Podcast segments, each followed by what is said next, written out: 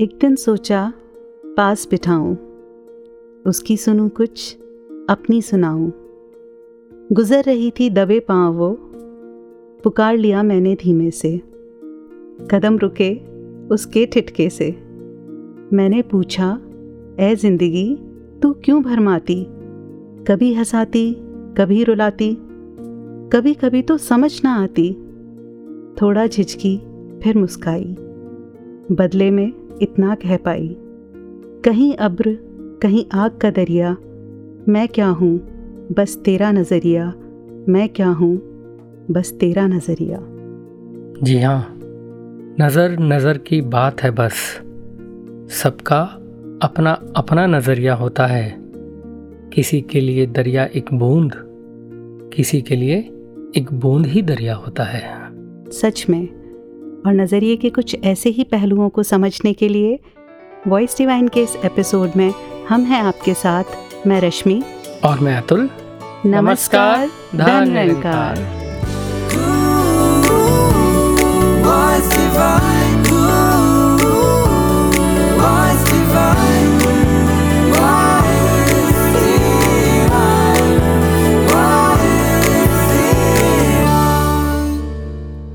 नज़रिया अपने आप में ही कितना खूबसूरत शब्द है ना?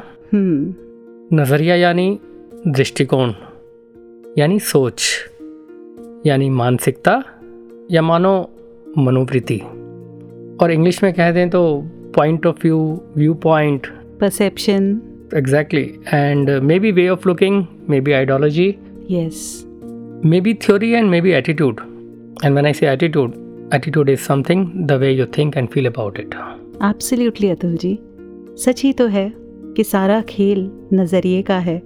अब देखिए ना गर्मी का मौसम है। हम्म, सुबह सात बजे ही सूर्य देवता दरवाजे पर दस्तक दे देते हैं। जी। अब उस सुबह की धूप को धूप ही देखूँ तो गर्मी का एहसास बढ़ जाता है। और विटामिन डी का सोर्स देखूँ तो वो दवाई सी लगने लगती है। जी हाँ।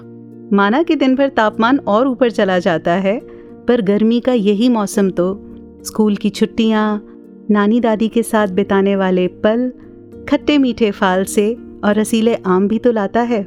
क्या बात। देर तो बस इस पहलू की तरफ़ नज़र डालने की होती है।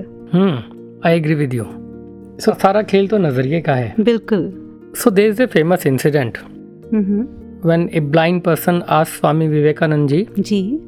Can there be anything worse than losing eyesight eyesight yes I repeat the question hmm. Can there be anything worse than the eyesight? Oh And he humbly replied, Yes, losing your vision. वाह क्या बात है So it depends how you look at the things. एक जगह English में लिखा हुआ है T O D O hmm so maybe अगर उसको कोई रोमन हिंदी में पढ़ेगा तो उसको लगेगा तोड़ो hmm but the other person at the same time he is seeing it as a to to do as a right to do list hmm if somebody is seeing p a i pain but for someone it could be positive attitude in negative situation Wow, never thought like that.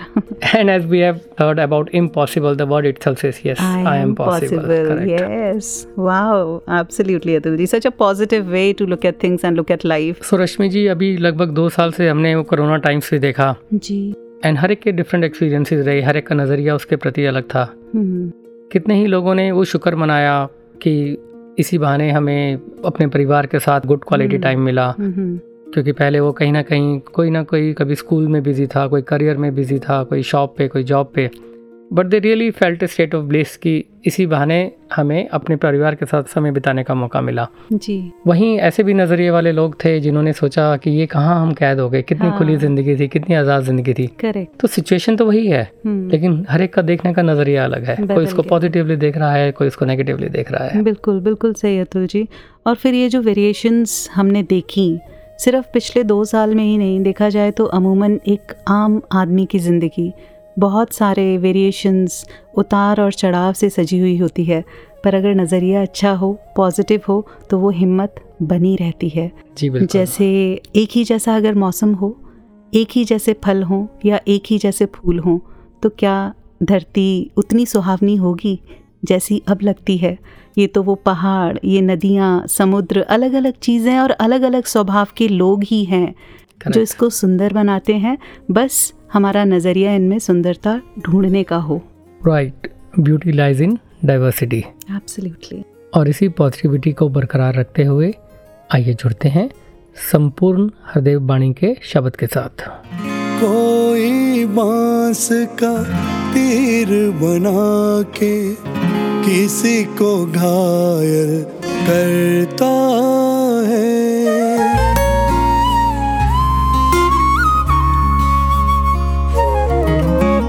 कोई बाँस का तीर बना के किसी को घायल करता है। और कोई बांसुरी बना के, और कोई बांसुरी बना के बाँस में सुर को मरता है। बाँस का तीर बना के किसी को घायल करता है?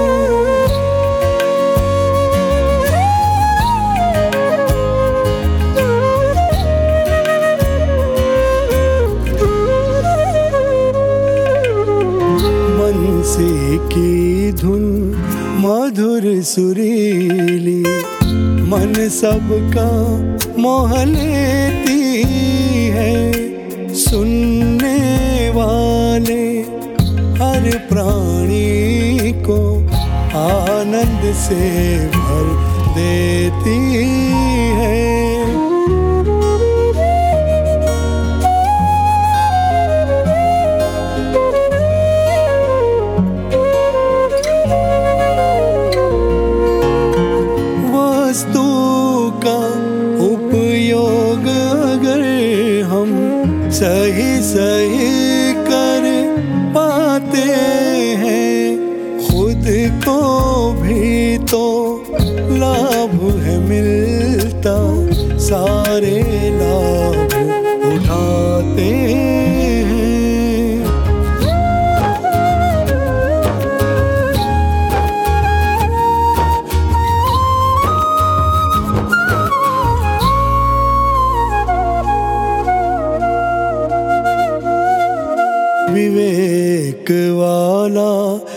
जन राहों में सोच समझ पग धरता है।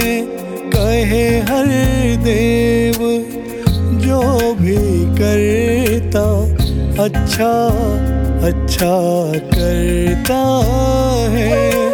कहे हर देव, जो भी करता अच्छा अच्छा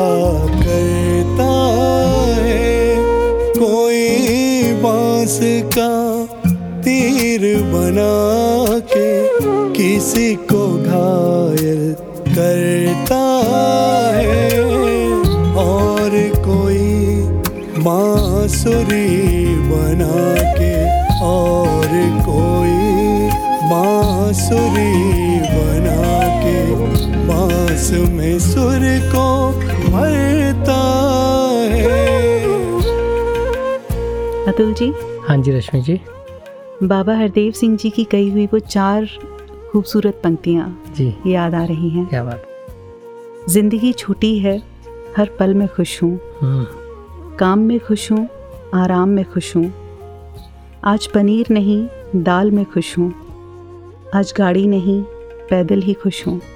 हम्म, कितनी पॉजिटिविटी इन चार लाइंस के अंदर समाहित है और ये सारी की सारी एक एक शब्द सिर्फ़ ये बताता है कि नज़रिया अगर सकारात्मक हो तो हर हाल में इंसान खुश रह सकता है। लेकिन लेकिन at the same time Atul ji ये कहना आसान सा लगता है और करना थोड़ा सा मुश्किल। जैसे कि अभी मैं अपना ही किस्सा बताऊँ तो पिछले महीने मैं बच्चों हम्म। को स्कूल से पिक करने जा रही थी। ओके।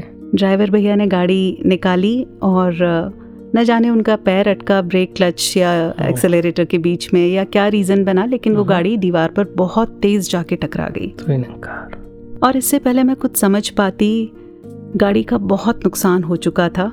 फॉर्चुनेटली ना तो मुझे कुछ चोट आई थी खास और ना ही ड्राइवर भैया को कुछ नुकसान हुआ। जी। लेकिन अब नज़रिए का कमाल देखिए कि उस गाड़ी को जिसने भी देखा आस पड़ोस घर परिवार या रिश्तेदार जो भी उस वक्त वहाँ पे आए उन्होंने देखा उन्होंने सिर्फ़ एक बात कही कि तू तो शुक्र मना। कि जो कुछ बड़ा होना था वो भगवान की कृपा से छोटे में घटित होके रह गया। हम कहते हैं ना सूली का कंडा हो गया। हाँ जी, जी।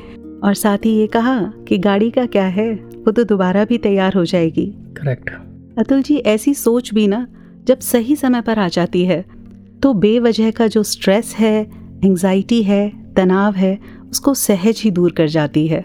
और लाइफ को एक स्टेबिलिटी देते हुए शांत करते हुए निकल जाती है। Absolutely agree, Rashmi ji. This state of bliss and state of contentment, this comes from bhakti, this comes from Brahm Gyan. हाँ जी। और सत्संग में ही कहीं पे सुना था कि एक बहन जो पेशे से घरों में बर्तन मांजती थी जी। और काफ़ी मुश्किल से अपना गुजारा करती थी हम्म। जीवन से परेशान थी दुखी थी तो जब उसको ये ब्रह्म ज्ञान की दात प्राप्त हुई हम्म। और उसमें चेंज आया लेकिन देखने वालों ने क्या कहा? कि क्या फ़ायदा हुआ तुम्हें ब्रह्म ज्ञान लेकर? तुम पहले भी बर्तन मांगती थी और आज अच्छा, भी बर्तन मांज रही है। आस पड़ोस के जो लोग जी, थे? जी, जी। अच्छा। तो उसने बहुत सुंदर जवाब दिया। कहती फ़र्क तो बहुत बड़ा आया है मेरे जीवन में। हम्म। पहले मैं रो रो कर बर्तन मांगती थी अब हंस हंस कर बर्तन हंस रही हूँ। क्या बात है। लेकिन फिर आपने कितना खूब फरमाया कि ये जो पॉजिटिविटी है ये आएगी ईश्वर से जुड़कर ही निरंकार से जुड़कर ही क्योंकि इसके ध्यान में इसके साथ जुड़ने में सदगुरु के साथ जुड़ने में एक अलग सा सुकून है। एक अजीब सी पॉजिटिविटी है एक कशिश है जो जीवन को ठंडक देती है। राइट और ये जीवन की ठंडक आती है सदगुरु के हुक्म से सदगुरु के आदेशों से। एक किस्सा याद आया जहाँ माँ ने देखा कि उनका बेटा एप्पल खा रहा है जी। और उसके दोनों हाथों में एप्पल है। तो माँ ने बड़े प्यार से बच्चे को कहा बेटा इसमें से एक एप्पल मुझे दे दो। हम्म। बच्चे ने कुछ सोचा और फटाफट से दोनों एप्पल्स में एक एक बाइट ले ली। अच्छा। तो माँ का नज़रिया देखिए उनको लगा कि शायद बच्चा ज़्यादा लालच में आ रहा है हम्म। और वो मुझे एक भी एप्पल नहीं देना चाहता है। हम्म, लेकिन अगले ही पल बच्चे ने जानते हैं क्या कहा। क्या? माँ ये लीजिए। ये वाला एप्पल लीजिए ये ज़्यादा मीठा है। ये ज़्यादा मीठा है कमाल है। तो किस तरह नज़रिए का फ़र्क होता है और किस तरह हम नज़रिए के बहकावे में भी या गलत नज़रिया होने से भी बहक जाते हैं और गलत सोचना शुरू कर देते हैं। क्योंकि अतुल जी मुझे ऐसा लगता है कि हम बहुत जल्दी डिसाइड करना चाहते हैं। थोड़े से इम्पल्सिव हो जाते हैं अपनी सोच को लेकर। जी तो हमें पेशेंट नहीं बनना है हमें पेशेंस रखना है। बिल्कुल अतुल जी नहीं तो फिर उलझे रह जाएँगे उसी छः और नौ के चक्कर में।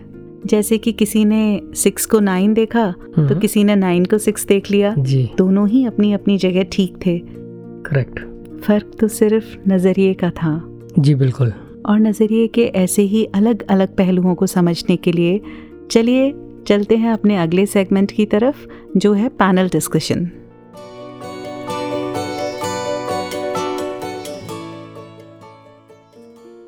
आज के इस गहन विषय पर अपना नज़रिया साझा करने के लिए आज हमारे साथ हैं आदरणीय महात्मा जीपी चड्डा जी। आप उप मुख्य संचालक एडमिनिस्ट्रेशन संत निरंकारी सेवा दल के तौर पर अपनी सेवाएँ निभा रहे हैं। इसके साथ ही अनेकों अनेक सेवाएँ सदगुरु ने आपको बख्शी हुई हैं और सबसे खास बात यह है कि आप एक समर्पित गुरसिख भी हैं। जीपी चड्डा जी, आपका वॉइस डिवाइन में बहुत बहुत स्वागत है। धन्यकार जी। धन अंकार जी।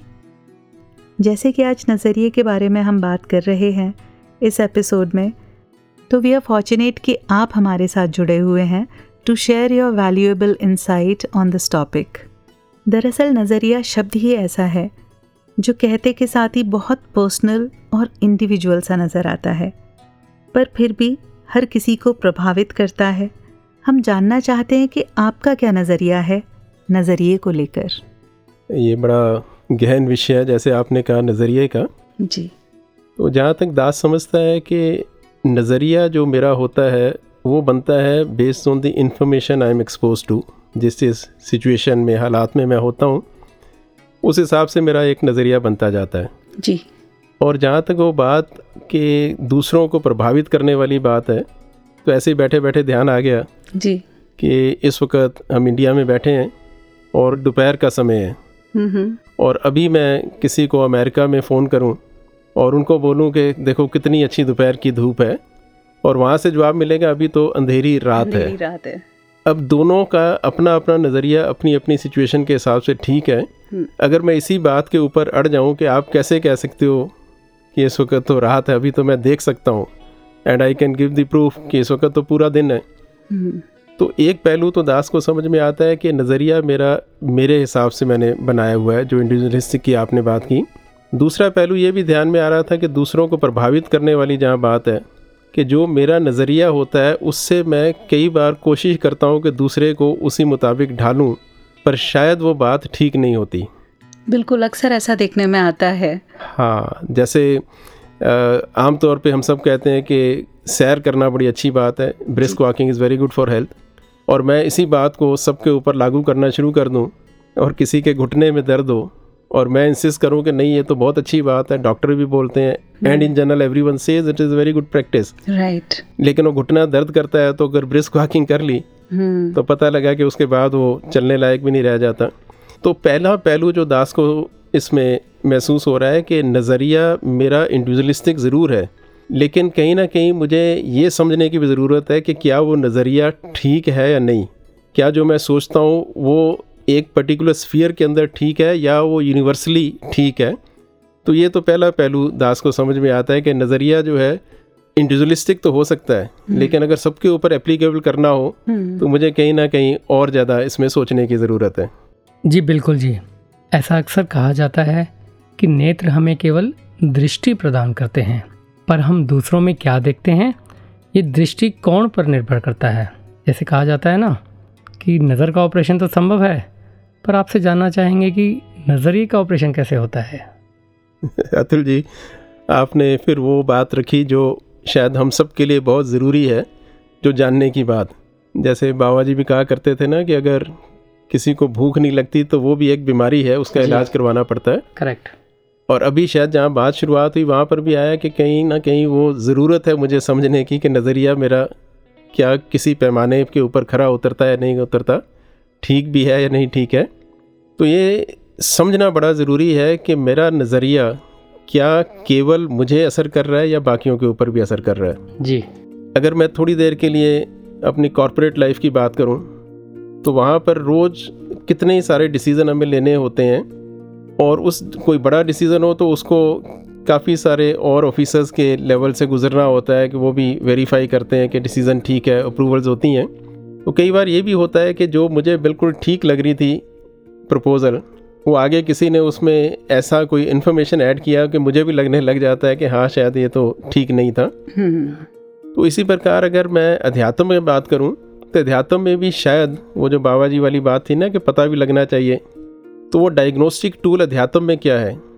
शरीर के लिए तो हमने डायग्नोस्टिक लैब में जाके टेस्ट करवा लिए करेक्ट कि मेरे ब्लड के अंदर शुगर की या किसी और चीज़ की कमी है या ज़्यादा हो गया।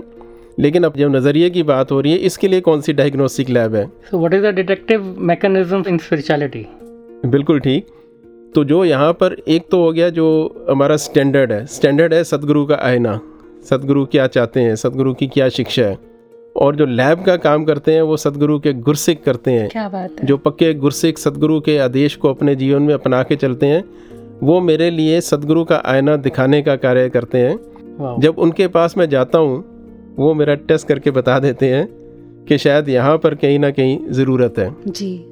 जैसे जैसे हम बात करते हैं एक गुरसिक की सोच पता चलती है जी, जी, तो फिर जी। अपना इंट्रोस्पेक्शन शुरू हो जाता है कि मैं कितनी दूर हूँ अभी। बिल्कुल ठीक कहा आप जी ने।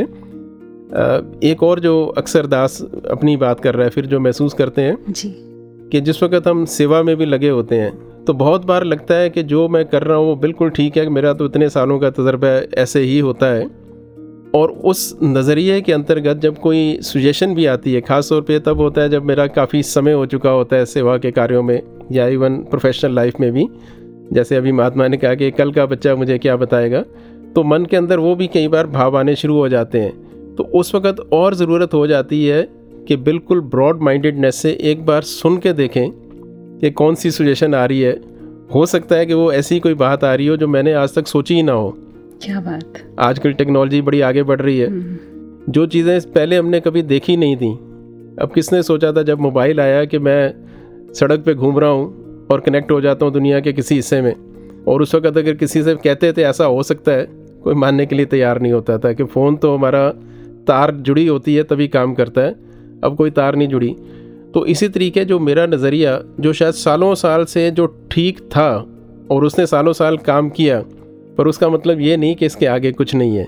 तो वो जो पैमाना, जो भक्ति मार्ग पे जहाँ बात शुरू हुई कि कैसे डायग्नोस करना है तो डायग्नोसिंग के लिए वो संत महात्मा जो गुरु के आदेश को मानने वाले हैं, वो सदगुरु के आईना मुझे जब दिखाते हैं, तब मुझे समझ आती है कि शायद मेरी भी ज़रूरत है अपने इस जो भी मेरी कमी पेशी नज़रिए की आई, उसको ठीक कर लूँ। वाह thank you ji for the great insights but एक फिर भी माइंड में एक क्वेश्चन उठता है कि नज़रिया चेंज करने का रियलाइजेशन भी है नज़रिया चेंज करने का प्रयास भी है बट जो फाइनली मेरा नज़रिया है वो कितना सही है वो कैसे पता चलेगा उसका पैमाना क्या है हम्म, थोड़ी देर पहले ये भी बात हुई कि जो पैमाना है जो स्टैंडर्ड है वो तो सतगुरु की शिक्षा है ਅਵਤਾਰ ਬਾਣੀ ਕਾ ਸ਼ਬਦ ਵੀ ਗੁਰਸਿੱਖ ਗੁਰ ਦੀ ਅੱਖ ਨਾਲ ਵੇਖੇ ਗੁਰ ਦੇ ਕੰਨ ਨਾਲ ਸੁਣਦਾ ਹੈ ਗੁਰਸਿੱਖ ਗਿਆਨ ਸਰੋਵਰ ਵਿੱਚੋਂ ਹੀਰੇ हीरे ਮੋਤੀ मोती ਚੁਣਦਾ चुनता है है बहुत को तो मुझे अपना सेल्फ एनालिसिस करना पड़ेगा कि क्या मेरी आंख गुरु की आँख जैसी हो गई। क्या क्या मेरे कान के अंदर गुरु के कान वाली बात आ गई? दुनियावी तौर पे देखें तो हम बोल नहीं सकते एक हैं। तो वहाँ पर ये समझ आती है कि वो जो देखने का पैमाना मेरा वो धन नहीं है। धन के बेसिस पे अलग हो सकते हैं। लेकिन मेरा पैमाना है कि वो मानव शरीर जो प्रभु परमात्मा का बनाया हुआ और उसके अंदर ईश्वर का अंश वो सबके अंदर एक जैसा है। चाहे कोई निर्धन है चाहे धनवान है चाहे वो किसी भी ज्योग्राफी में रहता है। रंग कैसा भी है वो जितने भी डिफ्रेंशिएशन है वो सारे के सारे केवल एक संसारिक डिफ्रेंशिएशन है। लेकिन जब गुरसिक गुरु की आँख से देखता है तो वो इन चीज़ों को देख ही नहीं रहा होता। जैसे हम अगर वो बात करें ना कि चाय पीने के लिए हम जाएँ किसी के घर एक ही पतीले में चाय बनी इंग्रेडिएंट सब सेम है चीनी सारी बराबर है पत्ती बराबर है लेकिन डालने वक्त वो अलग अलग तरह के कपों में डाल दी गई। जी जी जी। अब जिसको तो चाय की तलब है उसको समझ आए कि कप का है चाहे सफ़ेद है चाहे काला है कोई फ़र्क नहीं पड़ता। पर अगर मैं कपों में उलझ गया तो वो डिफ्रेंशिएशन क्रिएट होगी। तो गुरु की आँख का मतलब कि जो गुरु ने अपने ये सारे ये जो क्रिएशन की है इस क्रिएशन के अंदर अगर मैं निरंकार का दर्शन करता हुआ देख रहा हूँ भाव के जिसको भी मैं मिलता हूँ तो मेरे अंदर खुशी का भाव आता है। अगर कहीं किसी को देख के मन में दूसरे भाव आ रहे हैं तो शायद मेरी आँख अभी गुरु की आँख से पूरी नहीं मिली। किसी के प्रति अगर मैं अच्छा भाव सुन के खुश हो रहा हूँ जी। तो समझो मेरे कान गुरु के कान जैसे हो गए। तो जो गुरु के आँख और कान वाली जो बात है अगर मैं अपने जीवन में देखता हूँ कि वैसा हो रहा है तो समझो मैं अपने आप को उस पैमाने के साथ मैच करके देख पा रहा हूँ कि मेरा नज़रिया गुरु के नज़रिए वाला होता जा रहा है। और अगर उसमें फ़र्क नज़र आता है तो मेरे लिए वो एक लेसन हो जाता है कि मुझे अभी थोड़ा थोड़ा और अपने सुधार की इसमें ज़रूरत है। क्या जी। बात है। अतुल जी ये बात सुन के ना मुझे कहीं जो पढ़ा था मैंने दो लाइन्स वो याद आ रही हैं कि अंधेरों में भी उसको सवेरा नज़र आया अंधेरों में भी उसको सवेरा नज़र आया ज्ञान से आनंद का बसेरा नज़र आया। भाव यही कि ज्ञान को आगे रखना पड़ेगा सदगुरु की शिक्षाओं को जीना पड़ेगा जीवन में उतारना पड़ेगा तभी नज़रिया साफ़ सुथरा होता चला जाएगा। Correct I think that's the highest state of bliss yes absolutely और फिर जब वो चीज़ होती है तो अपने आप ही निकलता है कि क्या बताएँ कैसा ये खुदा लगता है? जिस्म से रूह तक ये ही बसा लगता है। क्या बात है। जिनको मालूम नहीं उनके लिए कुछ ना हो बेशक। हम्म, जिनको मालूम है उनको हर शख्स खुदा लगता है। क्या बात है वाह। बहुत बढ़िया बहुत बढ़िया। थैंक यू जीपी जी आपने अभी वक्त निकाला और हमारे स्टूडियो में आकर हमें इतने अच्छे इनपुट्स दिए। thank you so much for that thank you Atul ji thank you Rashmi ji तन्नकार ji दानंका ji then ऐसी कोई गैर दिखाई ना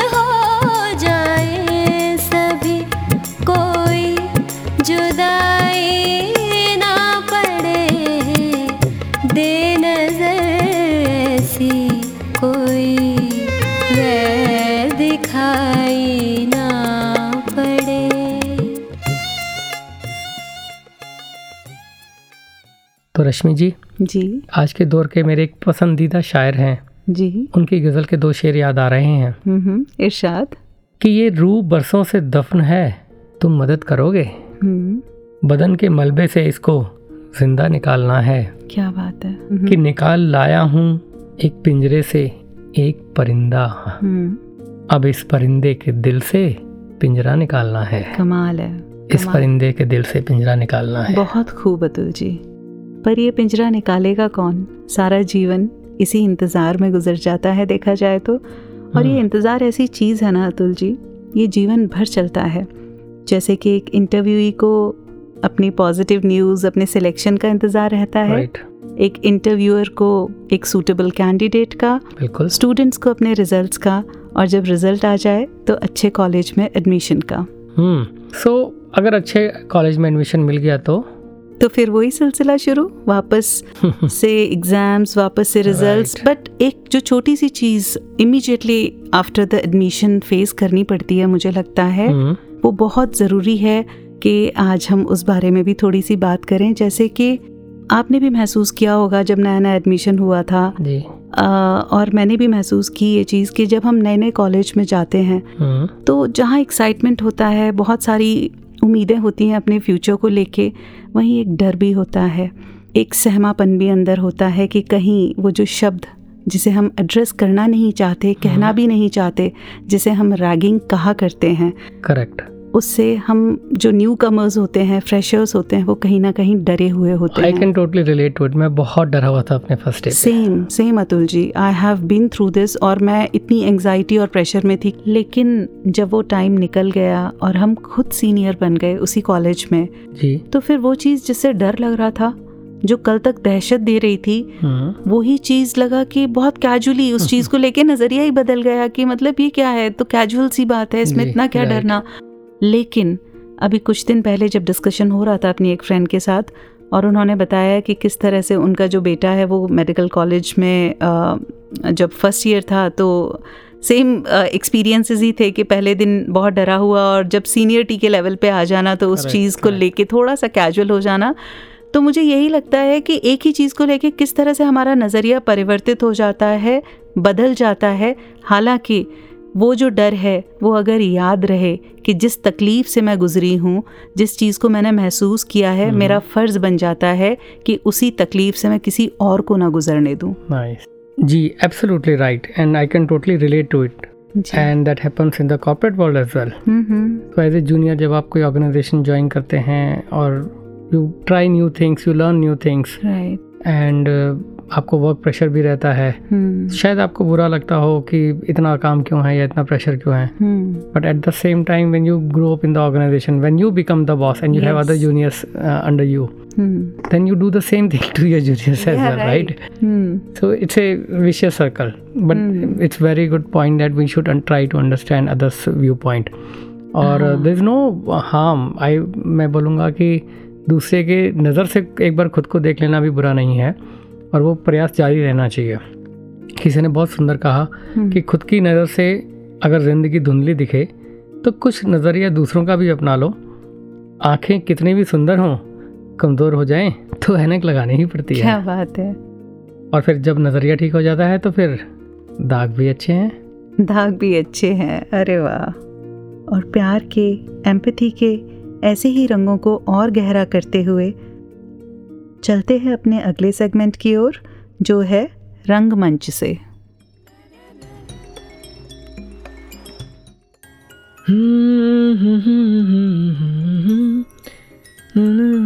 ईशान। अरे शुक्र है शुक्र है। शुक्र है आपका दीदार हुआ। हम तो इंतज़ार में गाने गुनगुनाने लग गए थे आपके।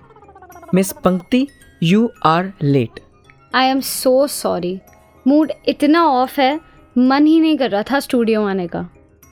अब क्या हो गया? अरे जो एल्बम बनी थी ना अभी। अरे हाँ उसको तो बहुत अच्छा रिस्पांस मिला है। कॉन्ग्रेचुलेशन ड्यूड कहाँ अच्छा भाई? कल गई थी इवनिंग शो के लिए तो उसी एल्बम का एक गाना गाया था। ओके फिर? फिर क्या था? शो के बाद कुछ लोग बातें कर रहे थे। धुन अच्छी नहीं है लिरिक्स अच्छे नहीं हैं इतना मोराल डाउन हो गया ना काश उनके पास से गुजरी ही नहीं होती। भाई उन्हें क्या नॉलेज म्यूज़िक की लिरिक्स की पता भी है कितनी मेहनत लगती है? एंड देन न्यू सॉन्ग के लिए धुन बनानी थी उसके लिए भी दिमाग नहीं चला। हम्म वैसे मुझे तो लग रहा है जैसे उन्होंने एक साइन ऑफ़ इम्प्रूवमेंट दिया है। पता नहीं ऊपर से इस चीज़ का गुस्सा घर पर निकल गया सारा जब मैंने खाना खाने के लिए मना कर दिया। ओ माय गॉड इतना कुछ। ऐसा कर उठ उठ उठ चलो। कहाँ? खुले आसमान के नीचे महकते फूलों के बीच। Oh you mean park yes पर मूड मेरा ठीक नहीं जाने का भी मन नहीं। चल भी ले फ्रेश ही फील होगा। उठ चल कम लेट्स गो अच्छा ठीक है। ओके ओके चलो। Oh see brownie brownie?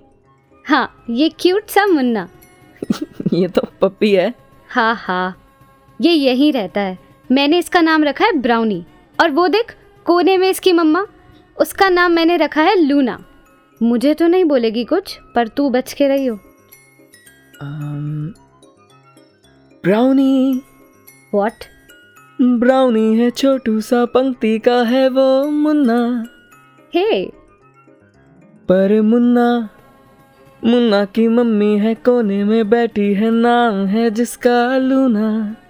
Hey that's nice brownie है छोटू सा पंक्ति का है वो मुन्ना। पर मुन्ना मुन्ना की मम्मी है कोने में बैठी है नाम है जिसका लूना। वाह शान बहुत ब्यूटीफुल है ये। क्या ख्याल है फिर? पंक्ति जी अपनी पंक्तियों को जरा इसमें लगा कर देखो। हम्म ज़िंदगी छोटी सी प्यारी सी न्यारी सी चाय की प्याली। हो खुशियाँ ही खुशियाँ हो चारों तरफ़ हो दिवाली। ये बात ब्यूटीफुल। थैंक्स ईशान। इस धुन पे गाना बनाया जा सकता है। Wow I am excited. वैसे एक गाना और याद आ रहा है तुम्हारी ही सिचुएशन पे। वो गाना चल रहा है ना आजकल रील्स में नया। कौन सा? हो दिल झूम झूम दिल झूम। नहीं वो नहीं। वैसे दिल झूमता ही रहना चाहिए पर एक गाना हाँ। हम समंदर का एक कतरा है या? समंदर है हम। पम परारा क्या? पता हम में है कहानी या? कहानी है हम। दैट्स नाइस हम्म और इसमें एक बात भी है जो बहुत नाइस है। कौन सी बात? नज़रिए की। यही कि किसी के लिए उसकी ज़िंदगी समंदर का एक कतरा है तो किसी के लिए खुद एक पूरा समंदर या फिर किसी के लिए एक कहानी का हिस्सा है या खुद पूरी कहानी। पंक्ति लाइफ भी तो ऐसी ही है। कोई रात में चाँद की चांदनी ढूंढता है तो कोई तारों की चमक पर रात तो वही है। हमारी लाइफ भी थोड़ी ही ऐसी है। हमारे नज़रों के कैमरे के आगे से कितना कुछ गुजरता है। हम सोच का कौन सा लेंस लगा के किस तरह से सब देखना चाहते हैं ये तो हमारे हाथ में है। हम्म राइट बट मुझे क्यों बता रहा है ये सब? क्योंकि आपकी भी ना कुछ ऐसी ही सिचुएशन थी आज। अब किसी को गाना अच्छा लगा किसी को नहीं।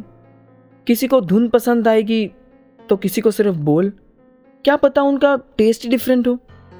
अब तुम उन्हें लेसन समझकर मुस्कुरा के इम्प्रूव कर सकते हो, या खुद पे सेल्फ डाउट करके अपना मोराल डाउन कर सकते हो? चॉइस हमेशा तुम्हारी ही रहेगी, क्योंकि सिचुएशंस या फीडबैक तो बदलती रहेंगी। इट्स अप टू यू कि तुम उन पे कैसे रिस्पॉन्ड करना चाहते हो। हम्म और मैं तो सारा मूड ही खराब करके बैठ गई थी। यहाँ तक कि माइंड में धुन भी नहीं क्रिएट कर पा रही थी। नज़रिए की बात है बच्चे किसी के लिए छः है तो किसी के लिए नौ। इसलिए तुम ना खुद को थोड़ा पॉजिटिव रखा करो। राइट नज़र बदलो नज़ारे बदल जाएँगे।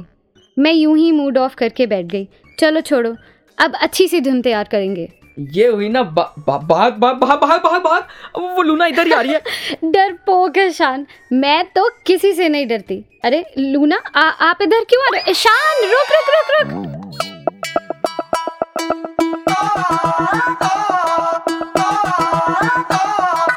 रंग ने रंग ने सब तेरे ही रंग ने रंग ने रंग ने सब तेरे ही रंग ने रंग ने रंग ने सब तेरे ही रंग ने रंग ने रंग ने सब तेरे ही रंग ने हर कण अंदर, हर मन अंदर, हर कण अंदर, हर मन अंदर। रंग ने रंग ने सब तेरे ही रंग ने रंग ने रंग ने सब तेरे ही रंग ने रंग ने रंग ने सब तेरे ही रंग ने रंग ने रंग ने सब तेरे ही रंग ने लखा तरतियाँ कई आकाश, तेरे विच ने समा जो ने जिस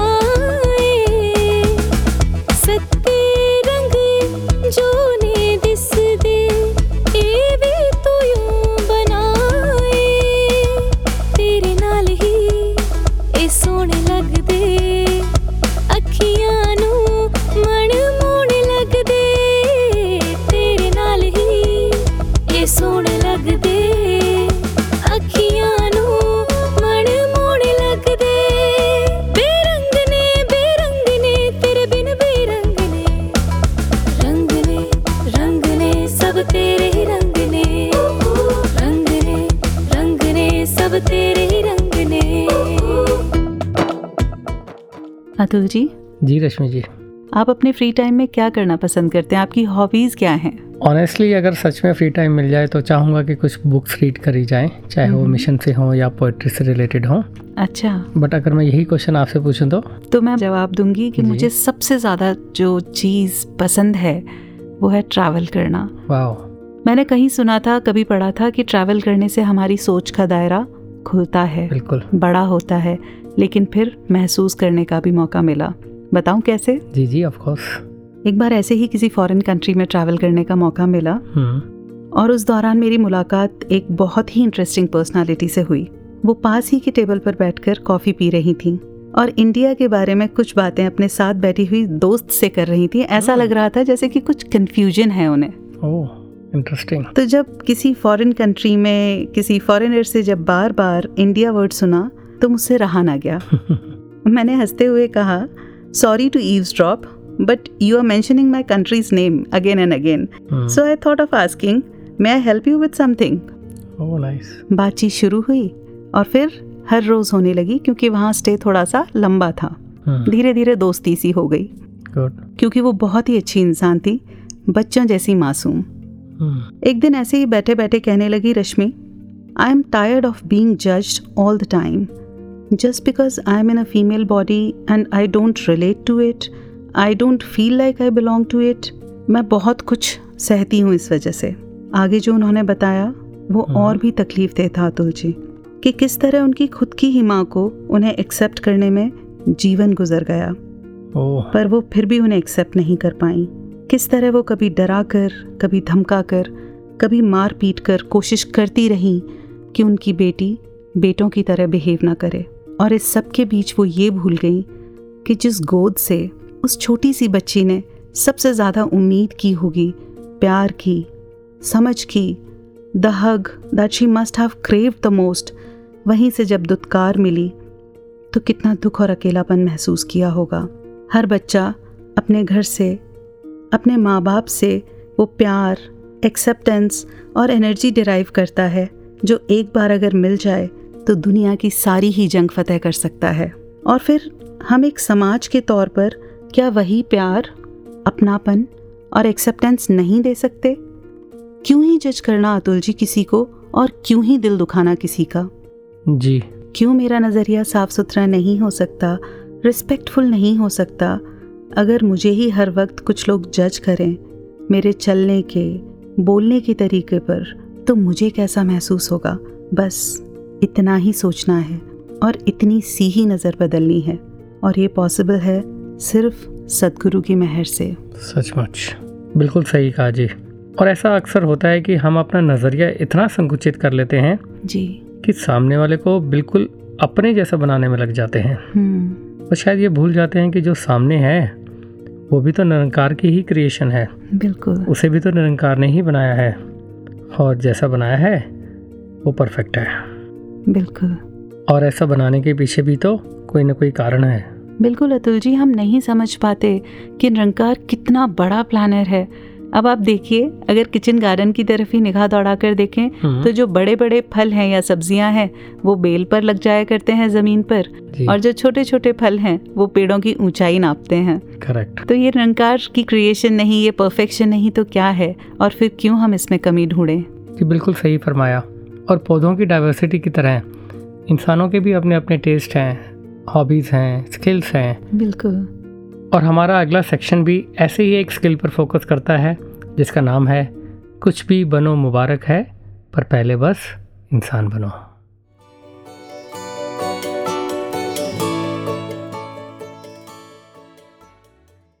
तो आज हमारे स्टूडियो में हमारे साथ हैं आदरणीय महात्मा डॉक्टर विनोद गंधर्व जी। जो कि एक बेहतरीन सिंगर हैं म्यूज़िक डायरेक्टर हैं कंपोज़र हैं और एक अच्छे गीतकार भी हैं। तो विनोद जी वॉइस डिवाइंग में आपका इस स्टूडियो में बल्कि दास कहेगा क्योंकि आप बहुत सारी सेवाएँ यहाँ निभाते हैं तो आपके अपने स्टूडियो में आपका बहुत बहुत स्वागत है। धनंकार जी। धन्यंकार जी। तो हमारे श्रोता आपसे जानना चाहेंगे कि क्योंकि लगभग सभी आपको जानते हैं तो ये गीत संगीत का सिलसिला न जाने कितने वर्षों से आपकी ज़िंदगी में रहा तो उसकी शुरुआत कहाँ से हुई और कैसे आप इस संगीत से और म्यूज़िक इंडस्ट्री से जुड़े जी जहाँ तक मेरे म्यूज़िक सफ़र का आपने सवाल किया दास का म्यूज़िक का जो एक सफ़र है वो तो बचपन से ही शुरू हो गया था क्योंकि मेरा जन्म ही एक ऐसे परिवार में हुआ जो प्रोफेशनली म्यूज़िशियन रहे क्लासिकल म्यूज़िशियंस और परिवार में बहुत अच्छे अच्छे क्लासिकल सिंगर्स हुए और इंस्ट्रूमेंट हमारे परिवार में बांसुरी एक बहुत फेवरेट साज रहा परिवार का। तो एटीनथ जनरेशन दास की है म्यूज़िक में ही कमाल है। तो ये सिलसिला शुरू हुआ पटियाला दरबार से क्योंकि पुराने समय में जब म्यूजिशंस हुआ करते थे क्लासिकल सिंगर्स तो उनके लिए स्पेशल पोस्ट हुआ करती थी राज दरबार में जिन्हें कोर्ट सिंगर कहा जाता था जैसे आप सुनते हैं कि तानसेन जी अकबर के दरबार में हुआ करते थे वैसे ही जितनी भी रियासतें होती थी उन रियासतों में सिंगर्स के लिए एक स्पेशल एक स्थान दिया होता था कि वो एक सिफत के गीत एक राजा के बड़ियाई वाले गीत जैसे बन्ने बधावे जैसे राजा का श्रृंगार हो रहा है तो उस टाइम क्लासिकल कॉम्पोजिशंस गाए जाते थे। जी। तो उस तरह से हमारे बुज़ुर्ग भी पटियाला दरबार से जुड़े थे। तो पटियाला दरबार में उस वक्त जो बलाचौर के रहने वाले जो इस वक्त पाकिस्तान है वहाँ बलाचौर एक जगह है। वहाँ के एक बहुत मशहूर उस्ताद थे उस्ताद बूटे खां साहब। तो पंजाब घराना एक संगीत में आता है। उस घराने से उनका ताल्लुक था तो उनसे हमारे परदादा जी वोकल म्यूज़िक की उन्होंने ट्रेनिंग ली। पंडित रामदास गंधर्व। क्या तो पंडित म्यूज़िक में इसलिए लगाया जाता है कि जो अपने विषय में जिसका पांडित्य हो संगीत में उनका इतना पांडित्य था कि उनके नाम के आगे राजा जी ने ये उनको टाइटल दिया कि जी आप पंडित रामदास गंधर्व आपका नाम होगा। तो वहाँ से शुद्ध संगीत का सिलसिला शुरू हुआ परिवार में कि प्योर संगीत की एक ग्रामेटिकली जो शुद्ध हो क्लासिकल म्यूज़िक हो शास्त्रों पे बेस्ड हो तो उस तरह से ये सिलसिला चलता रहा और दास भी जब बचपन से देखता था कि घर में इसी तरह का माहौल है रियाज हो रहा है घंटों बैठे हैं तो हम भी पहले चलते फिरते सुनते थे शागिर्द आते थे घर में तो कानों में म्यूज़िक पढ़ता रहता था और वैसे वैसे कुछ बंदिशें सीख गए फिर धीरे धीरे लगा कि नहीं हम भी कुछ ट्राई करें। तो जब ट्राई किया तो थोड़ा ईजी लगने लगा तो शायद वो यही असर होगा क्योंकि वो ख़ानदानी सिलसिला चला आ रहा था तो इसी तरीके से ये फिर बाद में पढ़ाई रूप में भी इसी को दास ने सब्जेक्ट रूप में लिया। तो जैसे आपने ज़िक्र किया कि बचपन में बहुत सारे आपने संगीत के वाद्य देखे घर में इंस्ट्रूमेंट्स होते थे जी। आपका पर्सनल फेवरेट कौन सा था जो आपने बचपन में ही सीखा? आ, ये बहुत अच्छा आपने क्वेश्चन किया क्योंकि जितना भी दास का परिवार है वो सारा मैक्सिमम उसमें इंस्ट्रूमेंटलिस्ट हुए। हम्म और जो फेवरेट साज हमारा या फ़ेमस साज जो हमारे फ़ेमस जो म्यूजिशियंस घर में हुए वो बांसुरी वादक ज़्यादा हुए। अच्छा। तो वोकल में सिर्फ़ मेरे परदादा जी थे उसके बाद दास। दातार की ऐसी मेहर हुई या सदगुरु का ऐसा आशीर्वाद था कि उन्होंने ऐसा ब्लेसिंग्स दी कि उसमें रास्ते मुझे नज़र आने लगे। आपके लिए उन्होंने इजी बना जी दिया। जी। क्या बात। सिर्फ़ डिवाइन प्लान्स और डिवाइन अरेंजमेंट्स ही नज़र आते बिल्कुल हैं। बिल्कुल जी। डिवाइन अरेंजमेंट इसको इसमें कोई डाउट ही नहीं है क्योंकि 93 में दास को ज्ञान हुआ। उस टाइम दास एट्थ में था। तो जितनी भी दास की अगर प्रोफेशनली डेवलपमेंट दास की अगर कहूँ मैं कि जितना दास ने ग्रो किया म्यूज़िक में वो सिर्फ़ और सिर्फ़ संगतों की वजह से। वो जो संगतों में प्रैक्टिस हुई वो भी प्रोफेशनली बहुत काम किया उसने। और इतनी ब्लेसिंग्स मिलती थी खुले रूप में ब्लेसिंग्स मिलती थी। शिकर है शिकर है। वाह क्या बात है क्या कमाल की जर्नी है ना तो बिल्कुल मैं तो यूँ कहूँगा कि हर इंसान की ज़िंदगी में म्यूज़िक बहुत ज़रूरी होता है हम्म। और पैदा होता ही उसका म्यूज़िक का सफ़र शुरू हो जाता है हर इंसान का। बिल्कुल। वो ऐसे कि जब बच्चा पैदा होता है वो जो उसको रोना शायद दुनिया का वो रोना लग रहा होता है हम्म, बट अगर उनके माँ बाप से पूछें तो वो किसी म्यूज़िक से कम नहीं होता। हाँ, तो वो शुरुआत वो जो वो जो म्यूज़िक की एक जर्नी है वो हर इंसान के साथ पैदा होते ही स्टार्ट होती है। और फिर जैसे विनोद जी ने कहा कि वो स्पेसिफाइड फ़ील्ड हो जाती है और मैं चाहूँगा विनोद जी से ये भी पूछना कि किस तरह आज के जैसे अठारहवीं पीढ़ी से उन्होंने ज़िक्र किया कि ये सिलसिला चला आ रहा है और पहले किस तरह से माहौल होता था किस तरह से टेक्नोलॉजीज़ तो इतनी थी नहीं बट आज के टाइम में जब सब कुछ अवेलेबल है तो आप जी ने भी अपना पूरा एक्सपेंशन किया म्यूज़िक में अपना कंट्रीब्यूशन दे रहे हैं तो उसका भी मैं चाहूँगा ज़िक्र करें। जी सारे फील्ड्स अलग अलग है क्योंकि मैंने पढ़ाई क्लासिकल म्यूज़िक से की और अभी जिस फ़ील्ड में मैं काम कर रहा हूँ वो सारा टेक्नोलॉजी से रिलेटेड है। रिकॉर्डिंग करना सॉफ्टवेयर्स को समझना नई नई वी को समझना नए नए हार्डवेयर्स को समझना इंस्ट्रूमेंट डिवाइस को समझना। तो ये पूरी टेक्नोलॉजी पूरी वर्ल्ड लेवल की जुड़ी हुई है किस तरह के नए प्लगइन्स आ रहे हैं और सदगुरु माता जी की कृपा से हम कोशिश कर रहे हैं यहाँ पे कि जो नए भी हमारे प्रोजेक्ट्स आ रहे हैं उनमें क्वालिटी में कोई भी कॉम्प्रोमाइज़ ना किया जाए। कि जिस तरीके से क्वालिटी का एक लेवल है चाहे वो एचडी लेवल है या डिजिटल वे में ऑडियो निकलते हैं चाहे उसके हार्डवेयर हो उसके सॉफ्टवेयर हो उसी तरीके से रिकॉर्डिंग करते हैं और अच्छे अच्छे म्यूजिशंस को बुलाते हैं। तो ये भी एक ब्लेसिंग्स के बिना कभी भी पॉसिबल नहीं हो सकता था क्योंकि मैंने ना कहीं कंप्यूटर सीखा ना ही मैंने कहीं किसी स्पेशल इंस्टीट्यूट में जाके कहीं सीखा। तो ये सिर्फ़ और सिर्फ़ सिफत और ब्लेसिंग्स का काम है। और जो सतगुरु के अलावा कोई नहीं दे सकता दुनिया में। तो ये सब जैसे हम संगतों में जाते थे फिर म्यूज़िक बनाना थोड़ा थोड़ा शुरू किया तो सबसे पहला म्यूज़िक जो दिया था वो जब मैं तेरह साल का था। ओह नाइस तो हुआ ये कि शिमला में एक शूट हो रहा था उसका सीन ये था कि एक पहाड़ी गाने पे एक म्यूज़िक करना था। हम्म, तो मैं भी चला गया म्यूजिशियन के साथ तो मुझे रिदम के लिए वहाँ पे हायर किया गया था। अच्छा। तो जब वो सीन शूट हो रहा था तो वहाँ कोई म्यूज़िक डायरेक्टर था नहीं। हम्म, कहते अब इसका म्यूज़िक कैसे बनाएँ? मैं कहा जी मैं ट्राई करता हूँ। Just 13 जी जी old. वो Oh, पहला म्यूज़िक. बना वो तेरह साल में। और इतना खुश हुए वो इतनी ब्लेसिंग्स उन्होंने दी तो वो जर्नी की शुरुआत हुई। फिर उसके बाद स्टूडियो में धीरे धीरे शुरू किया। फिर जब 2004 में यहाँ दिल्ली शिफ्ट हुआ, फिर यहाँ आना हुआ यहाँ संगत से जुड़े दिल्ली वाली संगत से जुड़े फिर ये ब्लेसिंग्स आई बाबा जी की तरफ़ से कि स्टूडियो में सेवा शुरू कर दो। कमाल है। जी फिर तो ये ब्लेसिंग्स चली आ रही हैं। अब तो सदगुरु माता सुदीक्षा जी की कृपा से ये ब्लेसिंग्स चल रही हैं और बहुत ज़ोरों शोरों से चल रही तो है। तेरह से जो सिलसिला शुरू हुआ था वो आज तक भी तेरह जी, तेरह ही चल रहा है सेवा में जीवन लग रहा है। बहुत बहुत खूब। चलता रहे ऐसे ही। बिल्कुल चलता रहे। एक छोटा सा एड ऑन क्वेश्चन दास पूछना चाहेगा कि जब किसी इंसान का इतना जुड़ाव होता है संगीत से तो किस तरह वो उसके जीवन पर असर डालता है, किस तरह उसका जीवन प्रभावित होता है संगीत के कारण? एक्चुअली संगीत का जीवन में बहुत बड़ा एक अहम रोल है। जैसे आप देख लीजिए कि मालिक ने, निरंकार ने हर आदमी के अंदर एक जो है ना, वो बीपीएम सेट करा हुआ है। बीपीएम बीपीएम हार्ट बीट हमारी लय में चलती है ना? फिक्स लय में चल रही है। वो अगर लय कहीं गड़बड़ा गई तो तबीयत खराब हो जाएगी। तो हर एक आदमी हर एक इंसान म्यूज़िक से जुड़ा है लय से जुड़ा है। क्या बात है। म्यूज़िक में तीन चार चीज़ें चलती है स्वर ताल और लय।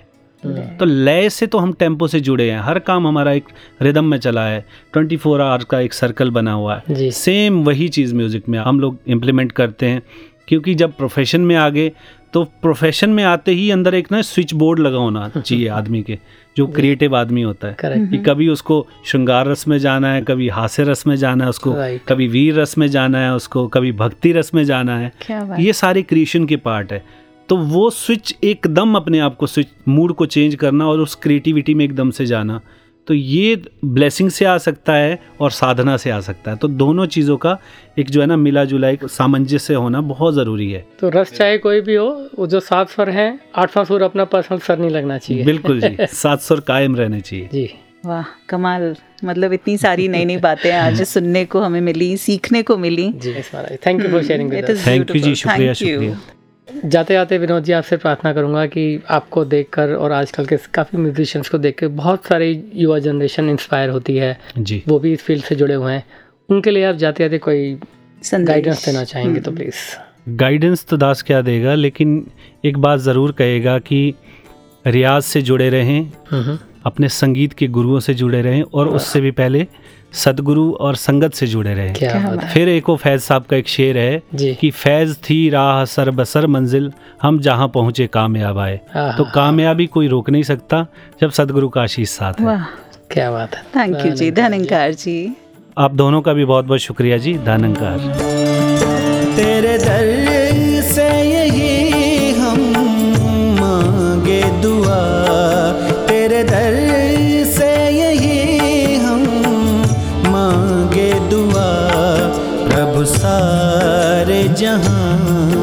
भला करना। प्रभु सारे जहाँ का भला करना।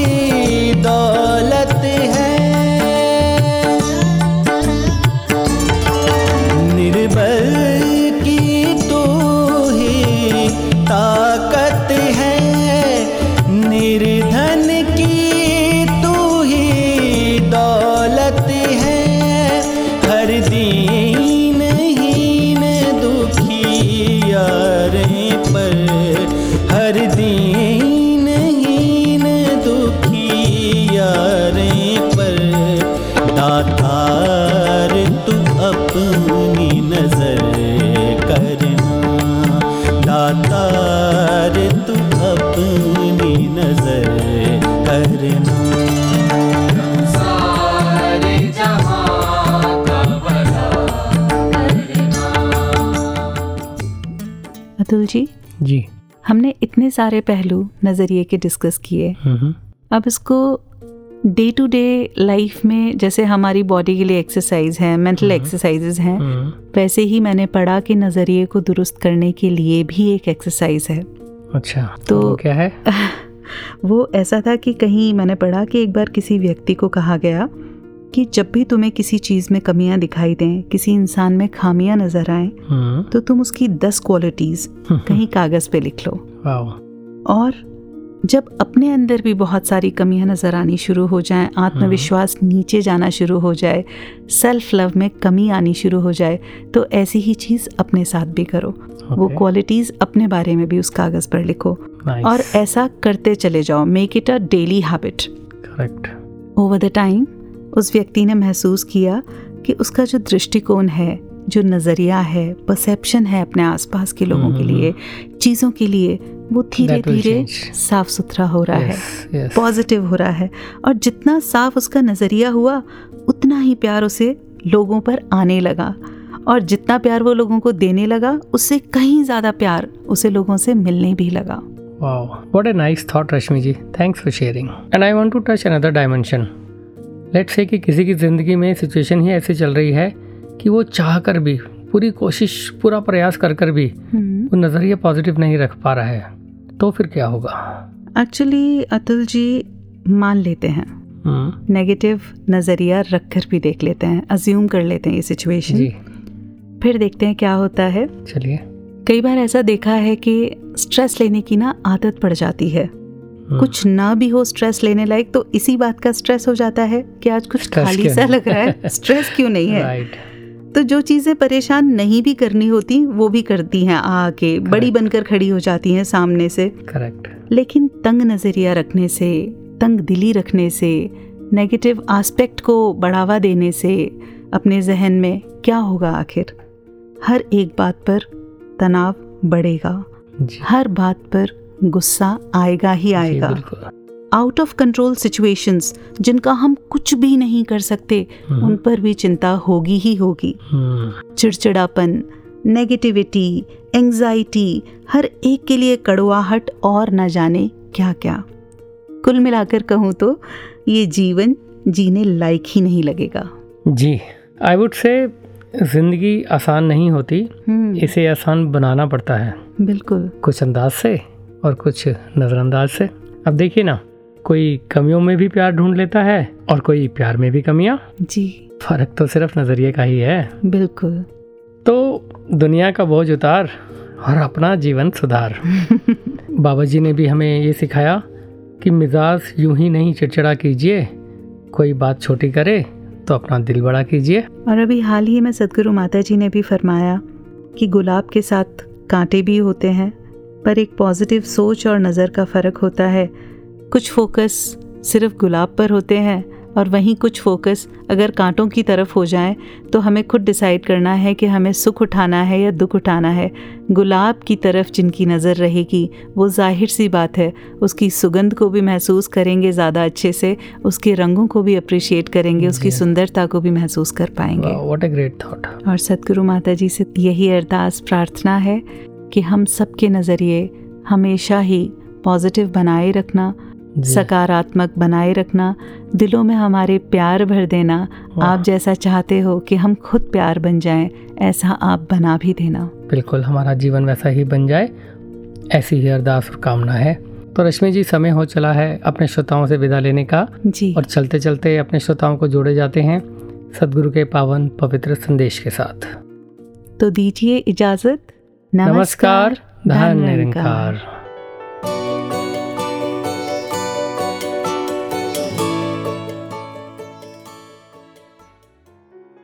एक भक्त का नज़रिया हमेशा इतना पॉजिटिव होता है कि अगर जीवन में कुछ भी नेगेटिव भी घटित हो रहा है तो उसमें भी भक्त को ये पूर्ण विश्वास है इस दातार पे कि अगर आप ऐसा समय लाए भी जीवन में तो उसमें भी आपने हमारे लिए बेस्ट ये किया है।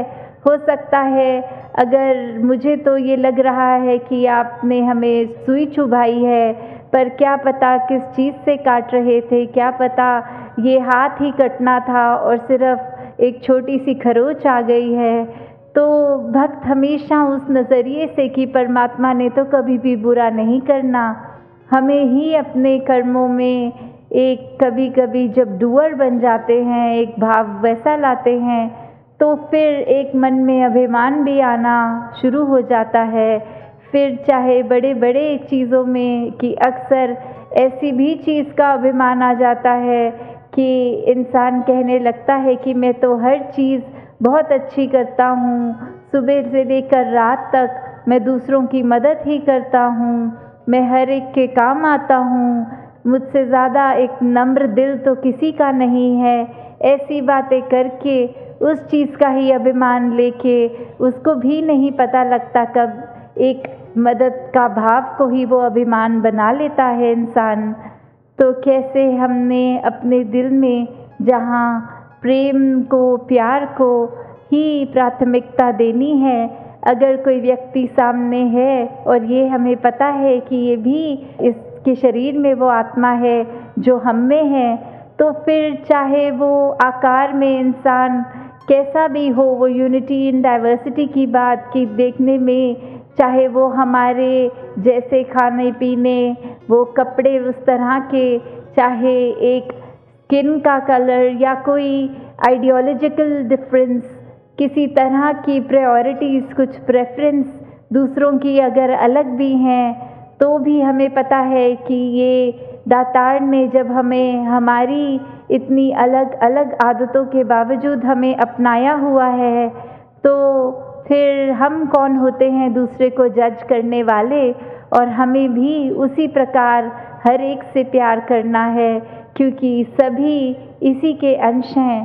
तो जब इससे प्यार हो गया तो जैसे सूर्य से प्यार है तो सूर्य की हर किरण से प्यार है। was divine. Ooh, divine.